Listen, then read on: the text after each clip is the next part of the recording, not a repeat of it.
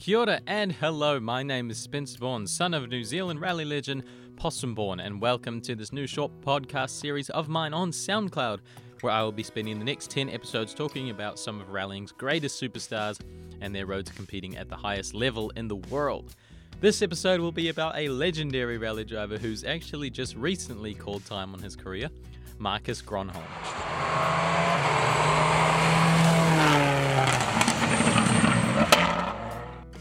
Born on the 5th of February 1968 in Finland, Marcus Gronholm was the son of rally veteran Ulf Gronholm, who had been an active rally driver from around late 70s to the early 80s, uh, and was unfortunately sadly killed during a practice run for the Hanki Rally in February of 1981.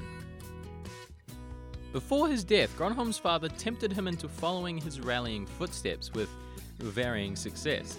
In his teens, Gronholm was fond of motocross as a recreational activity, but a serious knee injury would have him switch his passion to boxing, of all things. Throughout the early 90s, Gronholm featured in various bits and pieces of the World Series, most notably with Toyota cars like Celicas and Corollas. He is also largely considered to be a bit of a late bloomer among rally fans, as he did not become a factory driver until his early 30s. During a year in the 90s, a staggering string of faster stage times as a privateer at Rally Finland got him the attention of factory teams Ford, Toyota, and Peugeot, who all presented him with offers of further employment. For the 1999 WRC, Marcus Gronholm joined the Peugeot team, with which he would come to enjoy such meteoric success.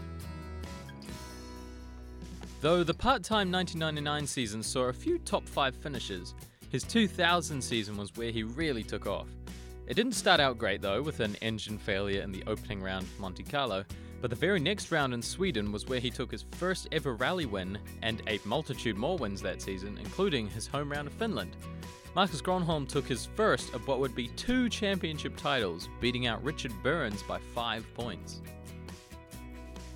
His 2001 season saw a cascade of reliability issues with the car and being forced into retirement on many of the rounds, resulting in a bit of a poor title defense. But the 2002 season saw him back on top form and cleaned up the championship with a dominant win of over 40 points.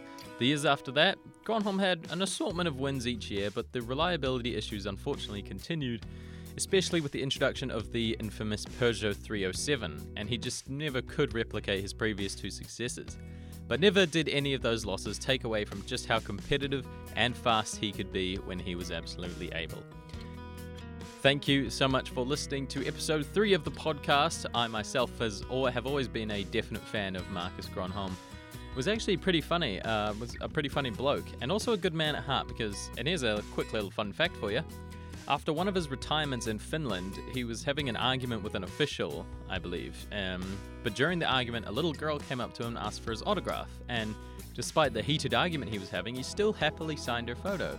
And that to me is one of the most wholesome moments of the World Rally Championship.